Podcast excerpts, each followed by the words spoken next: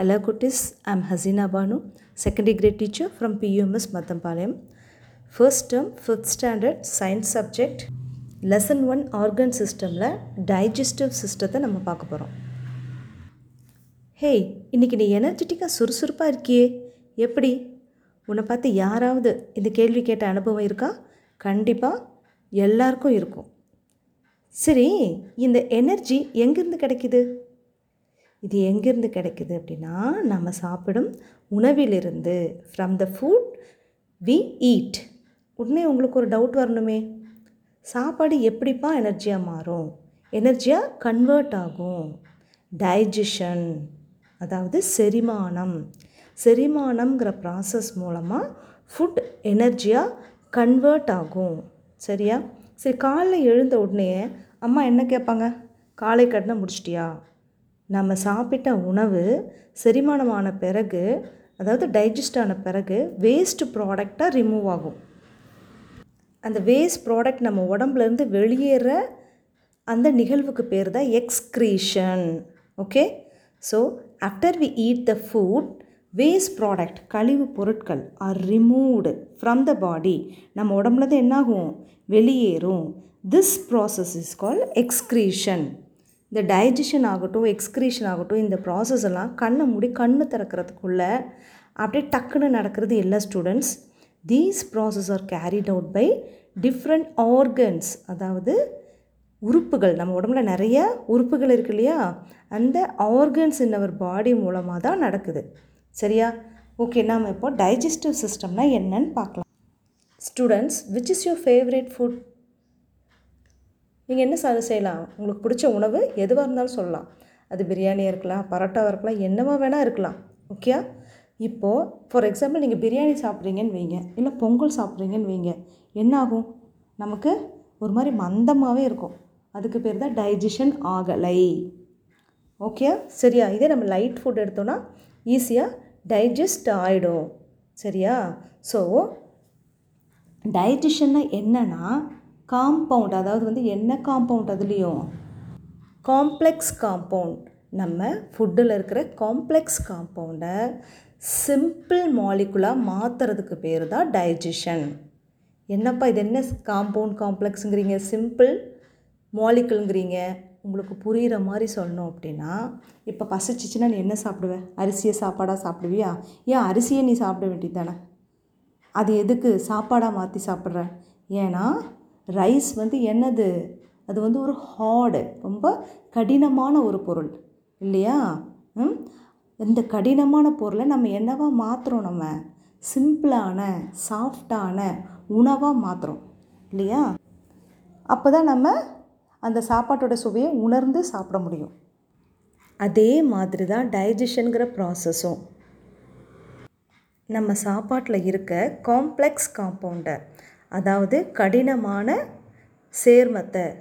கடினமான சேர்மம்னா அதில் என்னென்ன இருக்கும்? கார்போஹைட்ரேட் புரோட்டீன் ஃபேட் இந்த மூணுமே இருக்கும். திரும்ப நான் ரிப்பீட் பண்ணுறேன் என்னென்ன இருக்குன்னு கார்போஹைட்ரேட் புரோட்டீன் ஃபேட் இது மூணுமே ரொம்ப கடினமான பொருட்கள் சரியா? அதனால தான் இந்த மூணுடைய சேர்மானத்தை காம்ப்ளெக்ஸ் காம்பவுண்டுன்னு சொல்கிறோம் ஓகே இதை நம்ம என்ன பண்ணணும்? சிம்பிள் மாலிகுலாக மாற்றணும் சிம்பிள் மாலிகுலாக அது அதுக்கு பேர் அதுக்கும் மூணு பேர் கொடுத்துருக்காங்க. எந்த மாதிரி சிம்பிள் மாலிகுலாக மாறுது அப்படின்னு எடுத்துட்டிங்க அப்படின்னா குளுக்கோஸ் குளுக்கோஸ்னால் சர்க்கரை.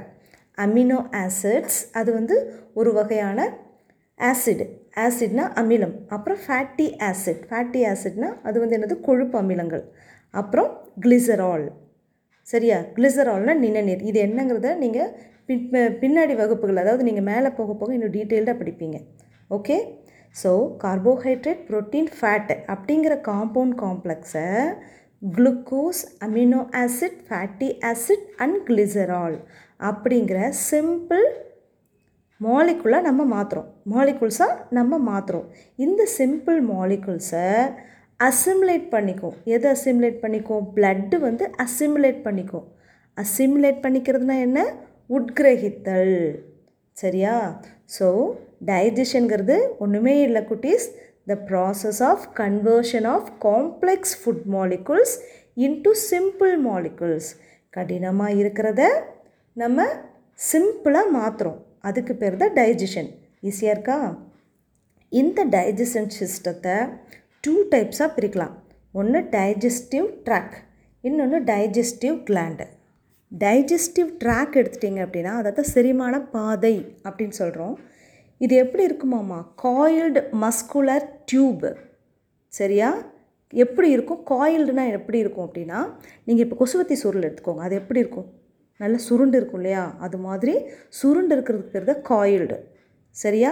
ஸோ சுருண்ட தசையாலான குழல் அமைப்பை தான் நம்ம என்னன்னு சொல்கிறோம் டைஜஸ்டிவ் ட்ராக்குன்னு சொல்கிறோம் ஓகேயா ஸோ இது எங்கேருந்து எது வரைக்கும் இருக்குமாம்மா? நம்ம வாய் பகுதியிலிருந்து நம்ம ஆசனவாய் அதாவது மலவாய் வரைக்கும் இருக்குமாம்மா?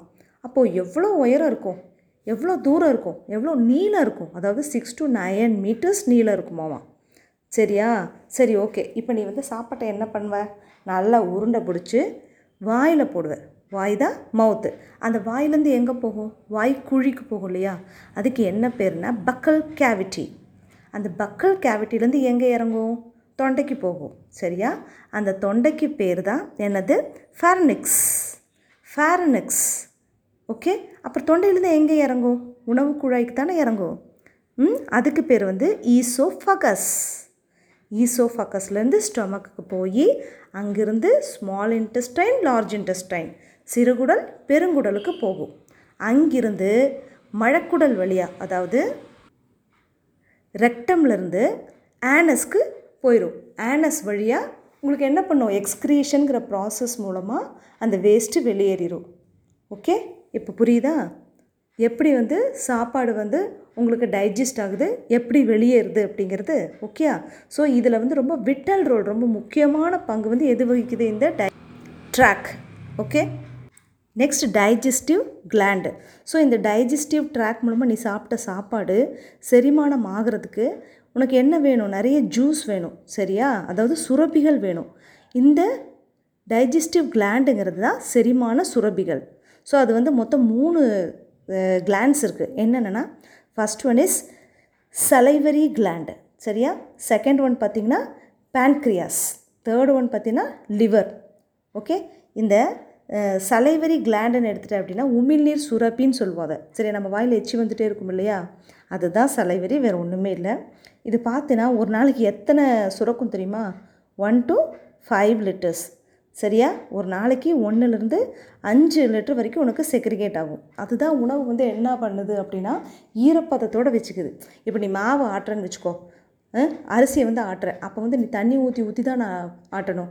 தண்ணி கம்மியாயிருச்சுன்னா என்ன ஆகும் அந்த மிஷினு ஒரு மாதிரி இழுக்க ஆரம்பிச்சிடும் ஸோ அப்போ என்ன இருக்கணும் அந்த ஃபுட்டு மாய்ச்சராக இருக்கணும் அப்படின்னா அதுக்கு என்ன வேணும்? இந்த சலைவா வேணும். இந்த சலைவா எங்கேருந்து உருவாகுது? சலைவரி கிளாண்ட்லேருந்து ஓகே அடுத்தது வந்து பார்த்திங்கன்னா பேன்க்ரீஸ் அது என்ன ப்ரொடியூஸ் பண்ணுது அப்படின்னா பேன்க்ரியாட்டிக் ஜூஸ் அந்த ஃபுட்டை வந்து இன்னும் சிம்பிளிஃபை பண்ணுறதுக்காக சிம்பிள் மாலிகுல்ஸாக மாற்றுக்கிறது மாற்றுறதுக்காக அது வந்து ஒரு ஜூஸை ப்ரொடியூஸ் பண்ணுமாம்மா ஓகே நம்ம சாப்பாட்லேயே சுத்தமாக கரையாத ரொம்ப கடினமான ஒரு பொருள்னு எடுத்துட்டிங்கன்னா ஃபேட்டு இந்த ஃபேட்டை கரைக்கிறதுக்கு எது கொடுக்குது? ஜூஸ் கொடுக்குது. உங்களுக்கு லிவர் கொடுக்குது. ஓகே இந்த லிவர் கொடுக்குற பைல் அப்படிங்கிற ஒரு பொருள் தான் நம்ம ஃபேட்டை வந்து என்ன பண்ணுது? கரைச்சி டைஜஸ்ட் பண்ண ஹெல்ப் பண்ணுது. Okay thank you